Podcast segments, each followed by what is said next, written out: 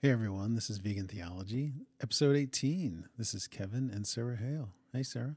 Hello, Kevin. Hello, everyone. Thanks for being here. Yeah. I'm excited as always. Yes, good stuff. I've just been basking in this theology of nonviolence and this uh, richer Christology that we've been discussing. And Yeah. got me thinking this morning as we were preparing is you know there's something about especially when you're trying to live in alignment with your truest values and your essence and when you're trying to be a spiritual person I think I heard Rainn Wilson say we're not humans having a spiritual experience we're spiritual beings having a human experience you know Mm. and, you know, we have these practices. It's so important.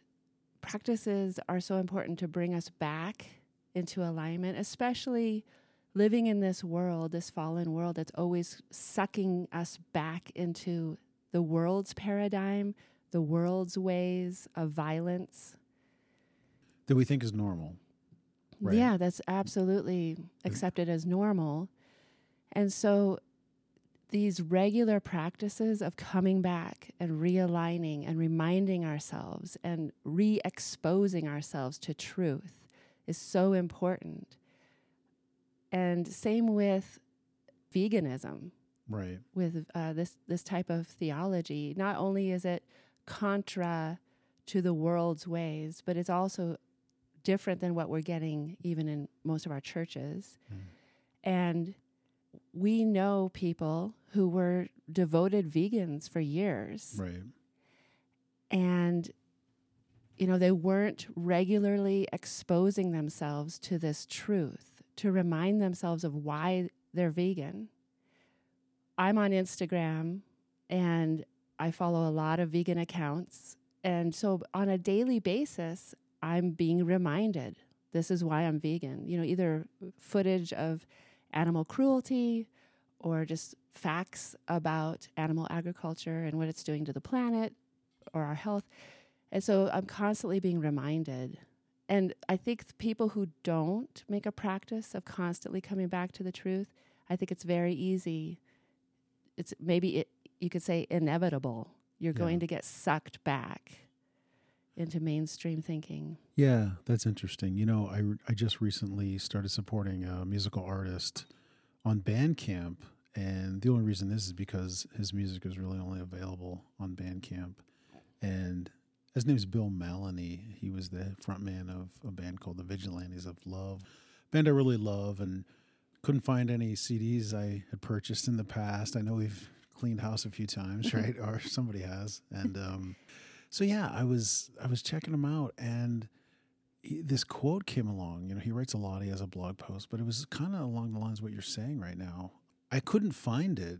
I was really searching for it because I wanted to share it with you. It really fits in with what you're saying, and he's kind of saying that we as Christians need to incarnate the truth through our art, through literature, through music, through whatever our creative act or art is. And it really got me thinking about this podcast.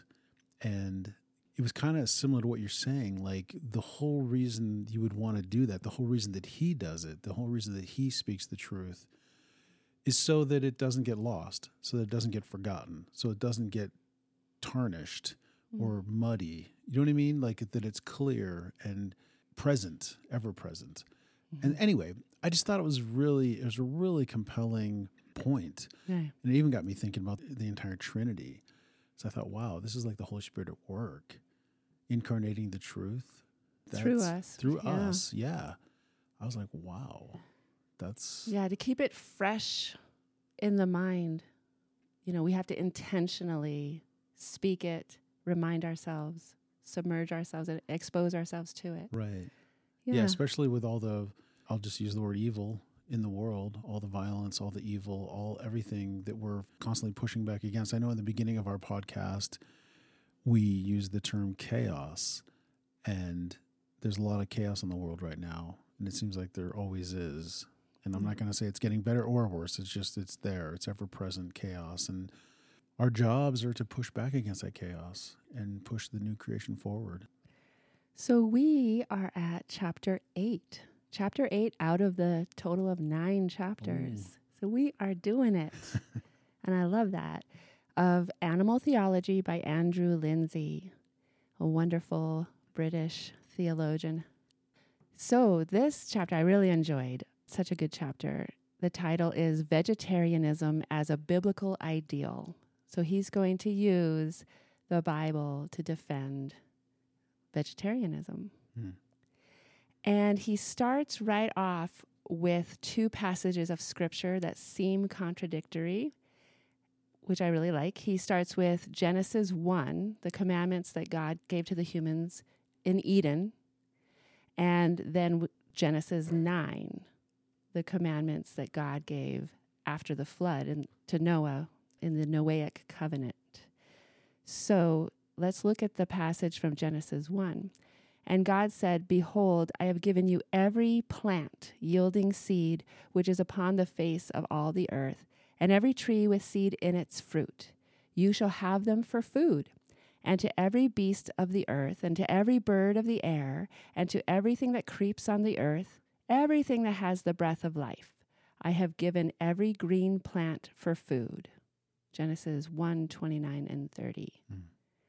Again, I don't remember ever having a pastor focus in on that verse, on those verses Right. growing up, and pointing out that actually God's will, God's perfect will, in his perfect creation, in his good creation, is in his ordered creation, was for all creatures, everything that has breath, was to eat plants. Yeah.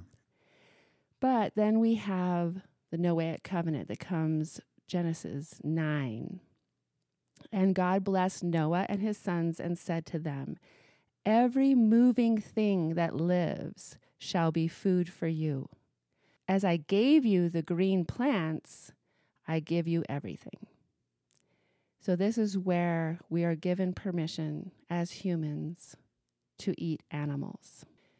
And so he says, yeah, at first glance, this seems really confusing and contradictory. And he says, you know, cannot both vegetarians and carnivores appeal to scripture for justification and both with equal support? Either side can go to scripture Right. and say, look right here in black and white. Right.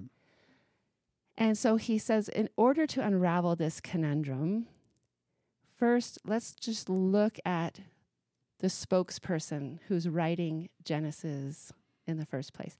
And this is where I, I'm so thankful to John Walton. I came back to John Walton on this Hmm. page in my mind many times because if you remember, John Walton says, everything that's written in scripture, if it's something that the ancient Near Eastern person would have already understood and already believed and already practiced, that's not revelation. Right. Whatever is in scripture written by the ancient Near Eastern author that would have been shocking, surprising, new, that is the revelation. Right. So I think with that in mind, Linzey says the community whose spokesperson wrote Genesis 1 were not themselves vegetarians. Few appreciate that Genesis 1 and 2 are each the products of much later reflection by the biblical writers themselves. How is it then that the very people who were not vegetarian imagined a beginning of time when all who lived were vegetarian, herbivore to be precise, by divine command? Hmm. Where would they have come up with that? Right. especially if you recall, I think our first episode when we compared the Hebraic creation narrative with other ancient Near Eastern creation narratives that were so bloody and gory and Right. violent. Well, just the gods battling. Right. Yeah, there was it was it was all about death. Right. And creation came out of kind of built into your creation was death and destruction and chaos. Whereas hmm whereas our creation narrative is very peaceful Yeah. and it's just God speaking. Like, where would they have come up with the idea that God set up creation to be nonviolent, non predatory, non parasitical? Right. and that God commanded God's will, not just for people, but for every living thing, every living creature, everything that has breath, would be a vegan Right. existence. What's also interesting is he points out in, the, in, in this chapter that when God creates humans and he gives them dominion, that's before. That's in I think Genesis one twenty eight, and then Genesis one twenty nine. He basically says, "Oh, and by the way, all of you humans, animals, you're you're going to eat plants." It's like the very next verse. Right. And that's what's so crazy. People love to say, we have dominion. We are, we're given dominion. Don't you know your Bible? Right.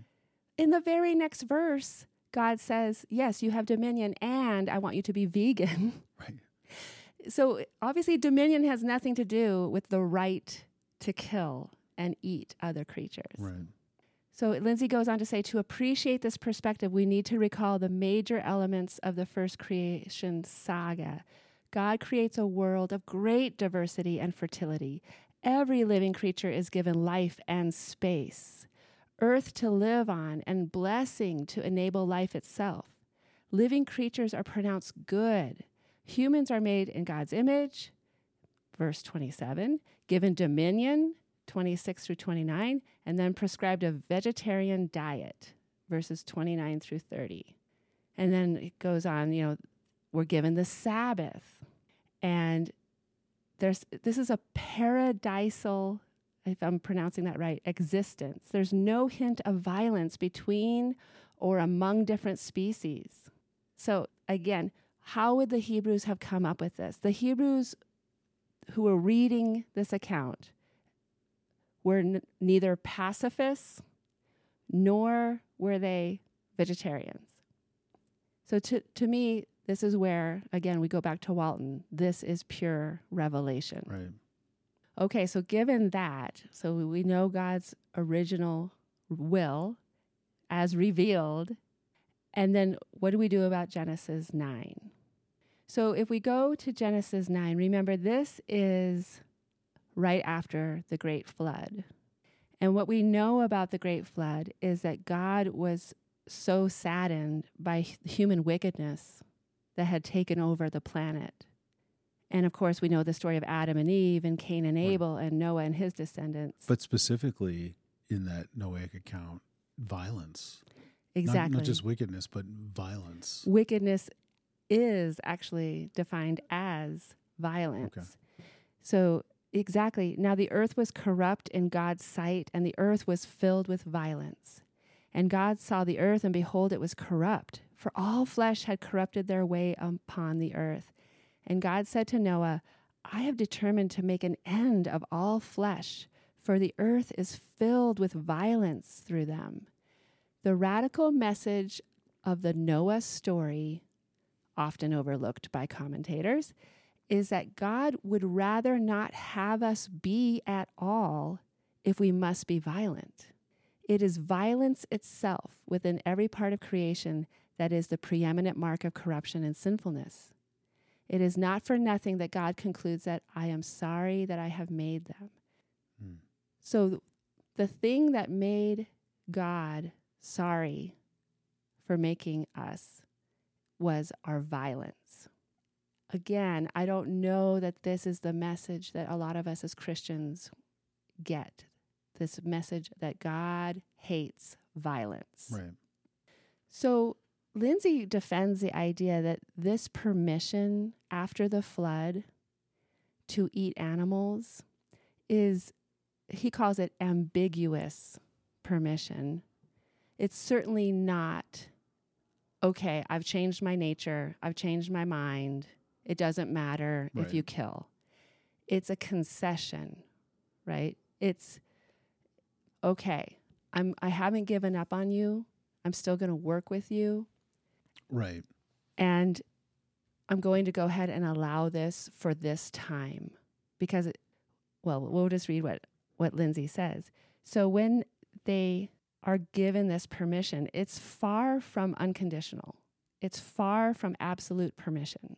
God says, Only you shall not eat flesh with its life, that is, its blood. For your lifeblood, I will surely require a reckoning of every beast, I will require it, and of man. Genesis 9 4 through 5. And he says, okay, there's been some debate on how to even interpret what God is saying there. But basically, don't eat flesh with its life, with its blood, and I will require a reckoning of you for the life you take. If I will require a reckoning of every beast for taking life. He says, let's go back to these verses in the light of their original context. It should go like this The world in which you live has been corrupted, and yet God has not given up on you. God has signified a new relationship, a covenant with you, despite all your violence and unworthiness. Part of this covenant involves a new regulation concerning diet. What was previously forbidden can now, in the present circumstances, be allowed. You may kill for food, but you may kill only on the understanding that you remember that the life you kill is not your own, it belongs to God. You must not misappropriate what is not your own. As you kill what is not your own, either animal or human life, so you need to remember that for every life you kill, you are personally accountable to God. Mm. If that is anywhere near true, that should cause, you know, the omnivores, the carnivores in the church some pause. Right that God is going to hold you personally accountable for every animal's life. Right. Well, and also, I mean, it brings up the whole point that we've talked about. Like, this is what we might call a concession, or I think he, it's somewhere he uses the term divine accommodation. And, you know, we know that this is how God works with people throughout the history of the Bible through covenants, through conditional covenants, through unconditional covenants, through uh, treaties, this kind of thing. It's the same as us working with our government. Like a new law comes into play in January of 2024, and it just changes the way we do things a little bit. But so this isn't unusual. There are people that might interpret the text in a black and white sort of way, and they might think that, oh, this is some sort of bad interpretation, but it's actually a pretty good interpretation. Mm-hmm. Yeah. I think a lot of people bump up against the story of Noah and it it challenges their theology of God, especially when God says, I regret making man. Almost like God has changed God's mind, right. which for a lot of people is problematic in their theology. But it just it invites us into curiosity and a new reading. You're right. So Linzey says if this reading is correct, and I believe few scholars would now dissent from this interpretation, basically that we will be held accountable for every life taken, it will be seen immediately that Genesis 9 does not grant humankind some absolute right to kill animals for food. Indeed, properly speaking, there is no right to kill. God allows it only under the conditions of necessity. Mm. God allows killing for food only under conditions of necessity, which is a far cry from where we find ourselves today. Right. He says a recent statement by the Union of Liberal and Progressive Synagogues expresses it this way quote, only after the flood was human consumption of animals permitted, and that was later understood as a concession both to human weakness and to the supposed scarcity of edible vegetation. Again, this makes sense to me. Yeah. Number one, God created this verdant, uh, prolific garden, but then sin came along. And what was part of the curse? it's going to be hard to grow food. Right. By the se- sweat of your brow will you get get sustenance from the ground. So suddenly it's hard to get food. Of course, after the flood, when all vegetation has been destroyed, it's probably even more challenging to live only on plants. Right. So it became a necessity, and that was the context in which God was God gave us permission. Qualified permission. John Austin Baker similarly concludes the Old Testament does nothing to justify the charge that it represents an exploitative, humanly egotistical attitude to nature. Although it recognizes man's preying on nature as a fact, it characterizes that fact as a mark of man's decline from the first perfect intentions of God for him. So the Old Testament says, yes, you may, but it's it also sends the strong message this is not how God wanted it. Right.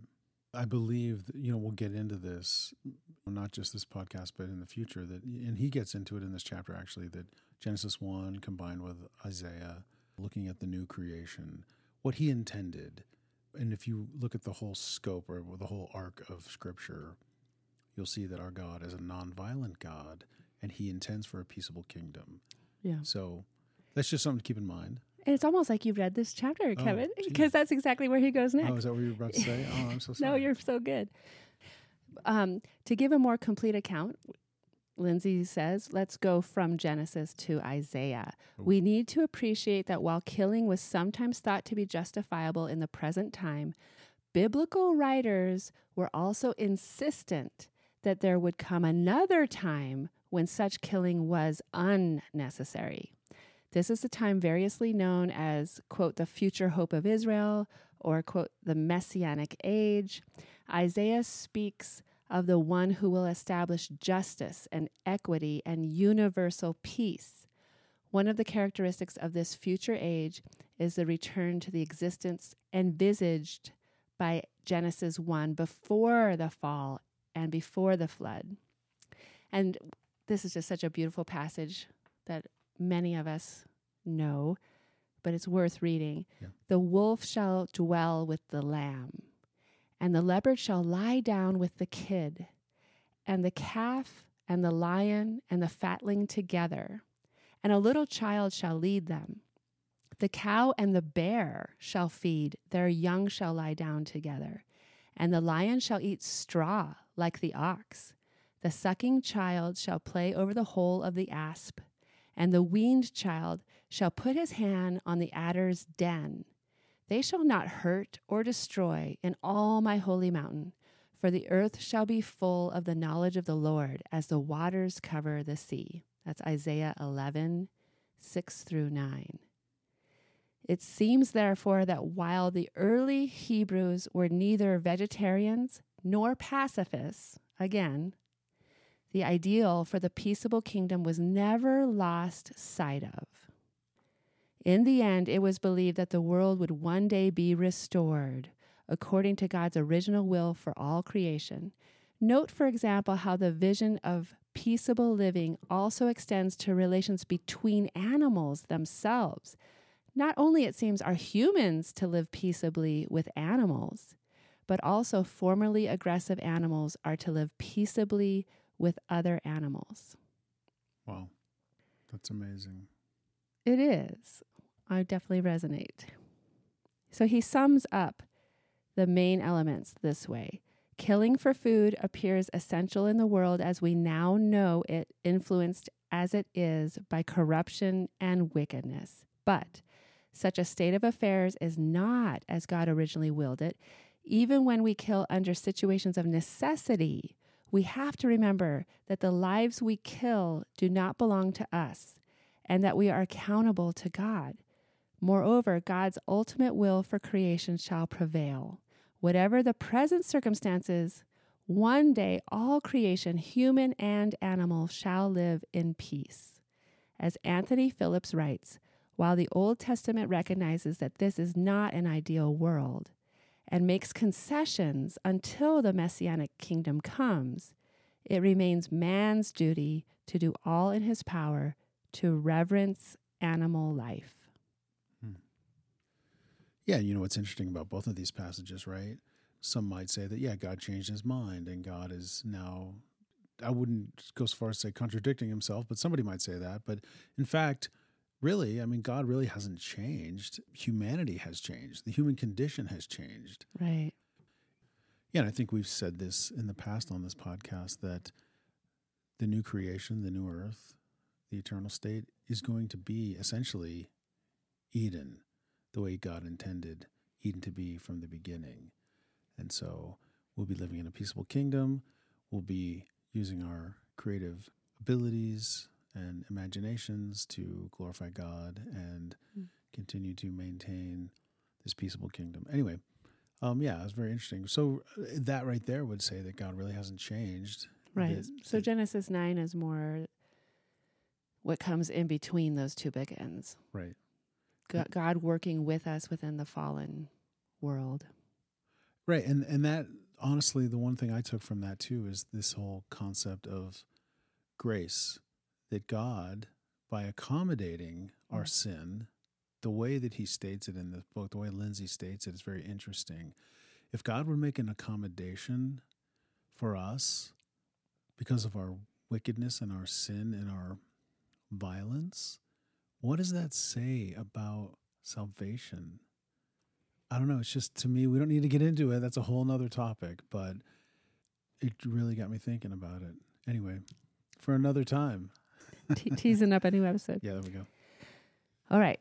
Linzey takes us through three ethical challenges that we could grapple with. First one. The first one that should be noted is that these biblical perspectives do not minimize the gravity of the act of killing animals. Again, this is something that's just lost on at least Christians I've been raised around, right? The Bible does not minimize the gravity of the act of killing animals. So often in our heavily industrialized societies, we think of animals, especially farmed animals, as merely food machines or commodities that are to be bought or sold for human consumption. This presumed institutionalized right does not fit easily alongside the covenant of grace. Genesis 1 specifically speaks of animal life as that which has the breath of life. This life is a gift from God. It does not belong to human beings. It may be used only with the greatest reserve and in remembrance of the one from whose creative hands it comes. Those who wish to use animals frivolously or with no regard for their God given worth cannot easily claim Genesis in support. Hmm. Wow. Yeah. take it in, take it in. yeah, he quotes Karl Barth, which is so interesting Right. that Karl Barth did do a kind of an extensive amount of writing on the consideration of non human animals. Yeah. And it made me wonder if he was a vegetarian or vegan. I don't, know. think I don't think Barth was. was. Right. I mean, this is and this is what's so frustrating so often is people will be talking about the peaceable kingdom and the nonviolence of God and that as Christians we're all about life and against all death and it all sounds so vegan Right. and then somehow they stop right at the point you know they don't go far enough Right. This quote of Barth's If there is a freedom of man to kill animals, this signifies in any case the adoption of a qualified and, in some sense, enhanced responsibility. If that of his lordship over the living beast is serious enough, it takes on a new gravity when he sees himself compelled to express his lordship by depriving it of its life. He obviously cannot do this except under the pressure of necessity. And he goes on. But so even Barth is saying this is a serious matter. It should only be done when it's necessary, and it should be done with extreme sobriety. Right. And I think he even makes a statement. And when you do do it, you better be protesting against it almost. Right. Right. He has a statement in there like that. He must always shrink from this possibility, even when he makes use of it. Right. It always contains the sharp counter question Who are you, man, to claim that you must venture this to maintain, support, enrich, and beautify your own life? Right. What is there in your life that you feel compelled to take this aggressive step in its favor. kind of like, what's so great about your life? Right. What are you contributing that Yeah. you think you have the right to kill in order to continue your life? Yeah. Uh, again, I don't know that we know a lot of Christians who love Karl Barth. And I'm just like, have you read what he's written about killing animals? Okay, second challenge. We have no biblical warrant for claiming killing as God's will. God's will is for peace. We need to remember that even though Genesis 9 gives permission to kill for food, it does so only on the basis that we do not misappropriate God given life. And he calls this kind of a dispensation. It's a dispensation of permission. Hmm. It's not a permanent, non qualified permission. The question may not unnaturally be asked how long can this divine permission last? And he quotes here a Talmudic scholar, Abraham Isaac Kook, spelled K O O K. And he says the free movement of the moral impulse to establish justice for animals generally and the claim for their rights from mankind are hidden in the natural psychic sensibility in the deeper layers of the Torah. Yeah, it's getting mystical.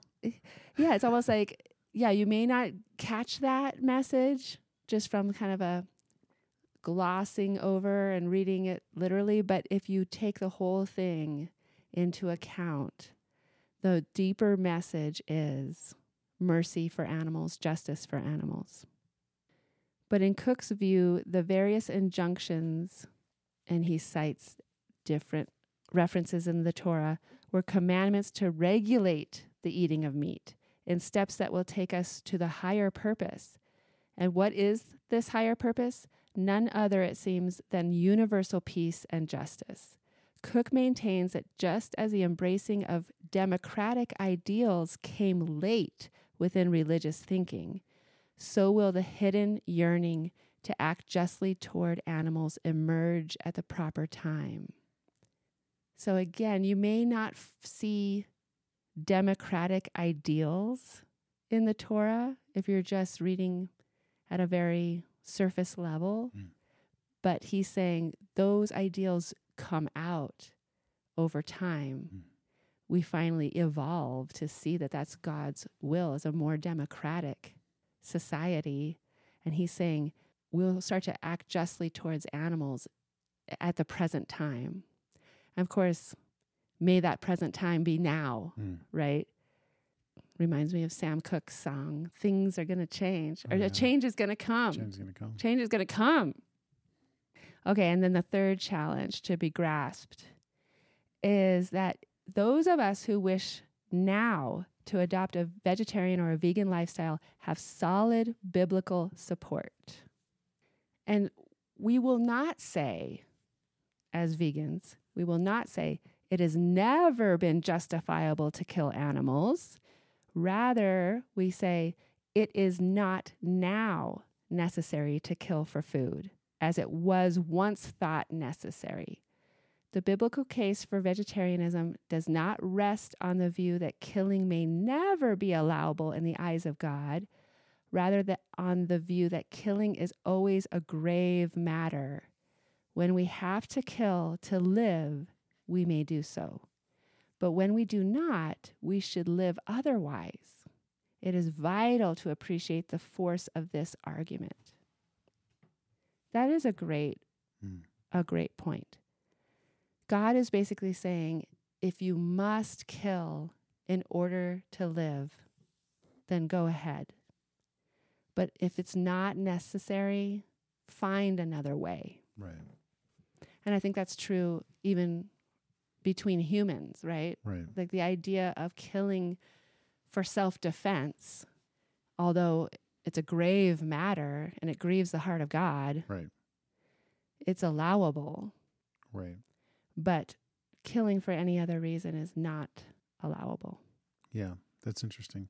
And it's funny too, because right, you know, you, you have debates with non-vegans, and they ask you know, you get into these silly debates about if you're in a survival situation, what would you do? Mm-hmm. You know what I mean? Would you eat animals? Well, I would, I would try to avoid it at all possible, right? Right. And the question back to them was, what would you do if you walked into a fully stocked grocery store and could live and thrive and be healthy without eating animals? Right. What would you do in that situation? Because Right, that's exactly. that's the actual situation we all encounter. right. The the the chances we're ever going to be on a deserted island is pretty slim. I like this paragraph. Those individuals who opt for vegetarianism can do so in the knowledge that they are living closer to the biblical ideal for peaceableness than their carnivorous contemporaries. Reminds me of a Gary Yourofsky quote. I mm-hmm. think somebody said to him, like, oh, you vegans, you think you're so morally superior to everyone. He's like, we are. Just like people who don't commit murder Right. are morally superior to people who do commit murder. Right. We are. So Linzey's saying uh, we can we can have the knowledge that we are living closer to the biblical ideal than our carnivorous contemporaries. This point should not be minimized. In many ways, it is difficult to know how we can live more peaceably in a world striven by violence and greed and consumerism. Individuals often feel powerless in the face of great social forces beyond even democratic control. To opt for a vegetarian lifestyle is to take one practical step towards living in peace with the rest of creation. One step towards reducing the rate of institutionalized killing in the world today. One less chicken eaten is one less chicken killed. I love this point because there's so much unbounded evil going on around us on this planet Yeah. that we have so little control or influence over. Right. We hear about it, it breaks our hearts. we want to do something. We want things to change, but we have such little power, such little control over these evils. Here is something I can do, you can do Right. to stop supporting violence, to stop supporting suffering Yeah. of our fellow creatures. So it's very empowering. It is. Nevertheless, says Linzey, we do well to appreciate the biblical perspective that we do not live in an ideal world.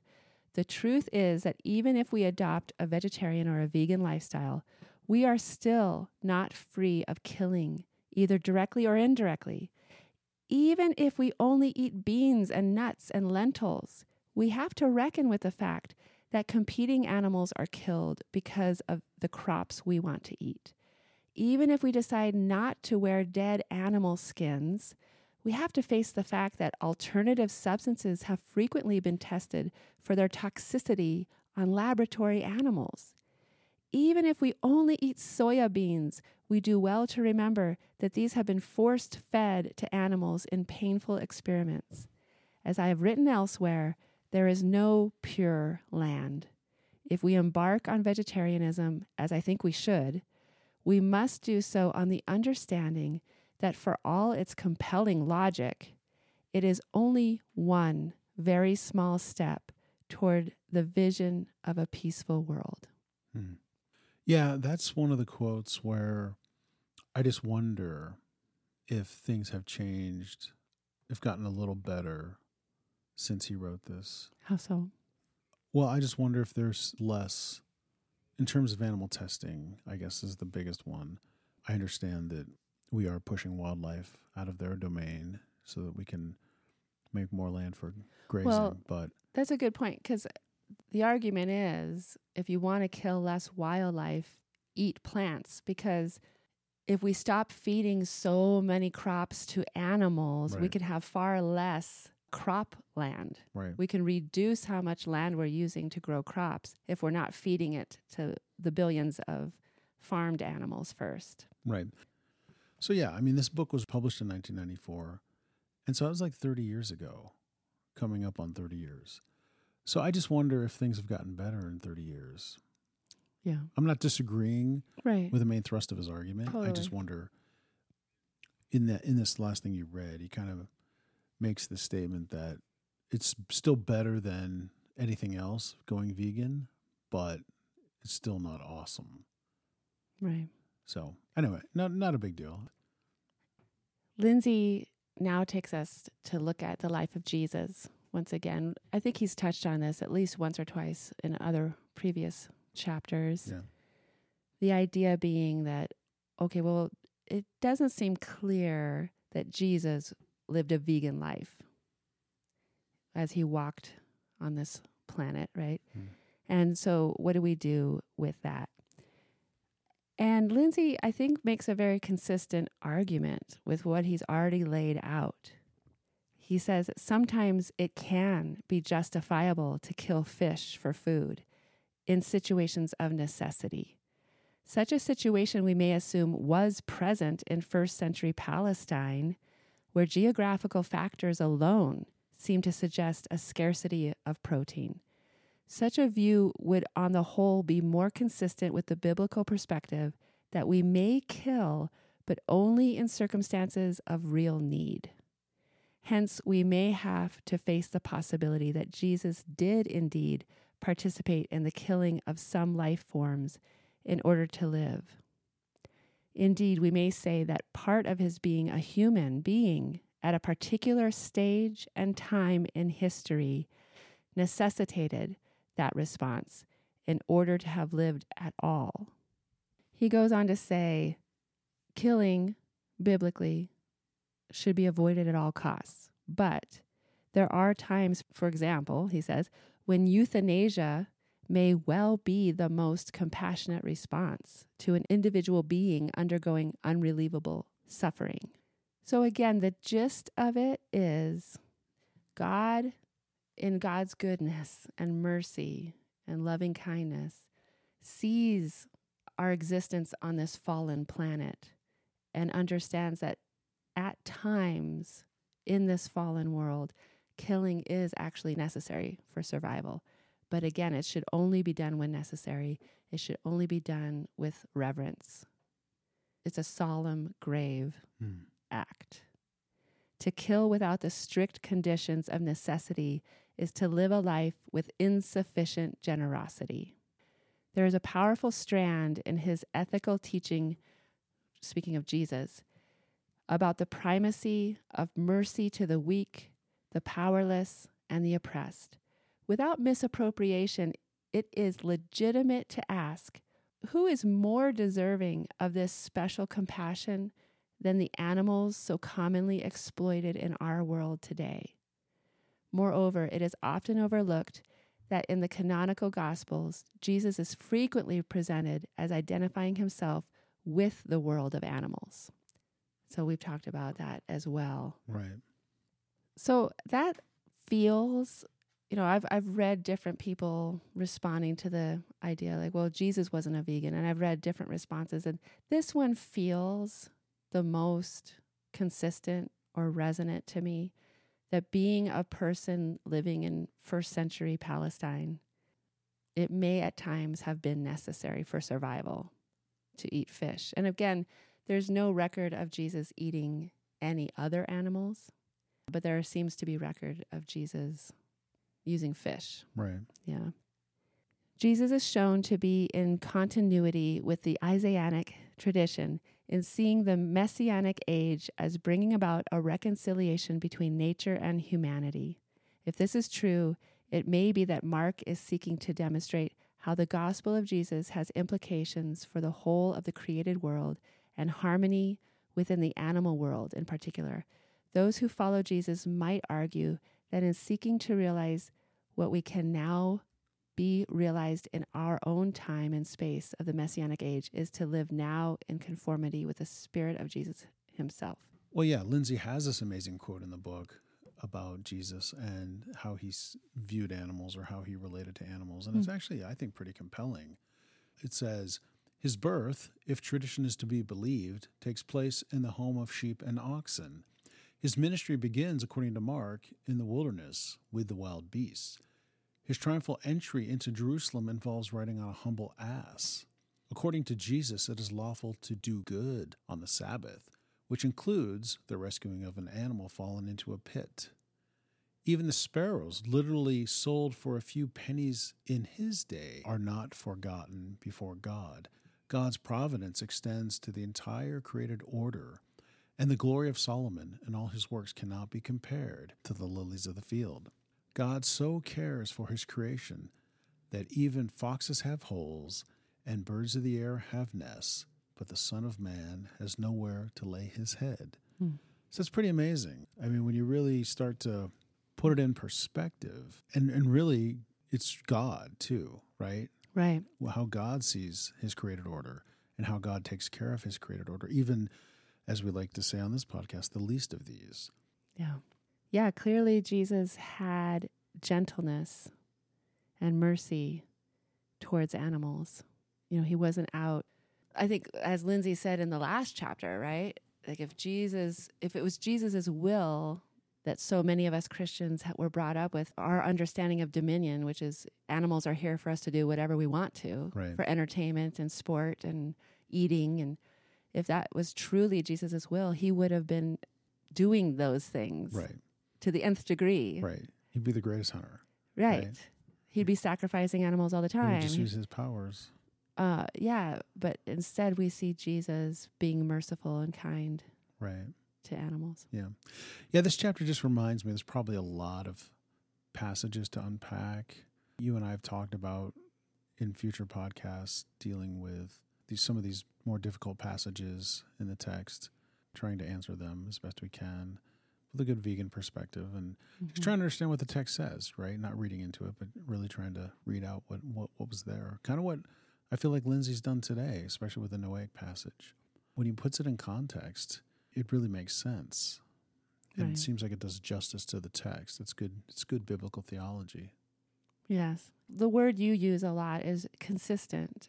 It feels more consistent to be merciful to all of creation rather than be merciful to some of creation, Right. which is how we were raised. Right. Yeah, so uh next week um we are gonna finish with Andrew Linzey, uh, chapter nine of his book. And I think after that, we're going to attempt to uh, start talking about atonement theory, but also really sacrifice, animal sacrifice, and try to deal with some of those difficult passages. Of course, we're entering into the season of Lent, and That's so we can also focus in a little bit on on Lent from a vegan perspective as well. Yeah, that sounds great. Mhm. Awesome. All right. Well, hey, thanks for joining us. Thanks, everybody. Have a wonderful day.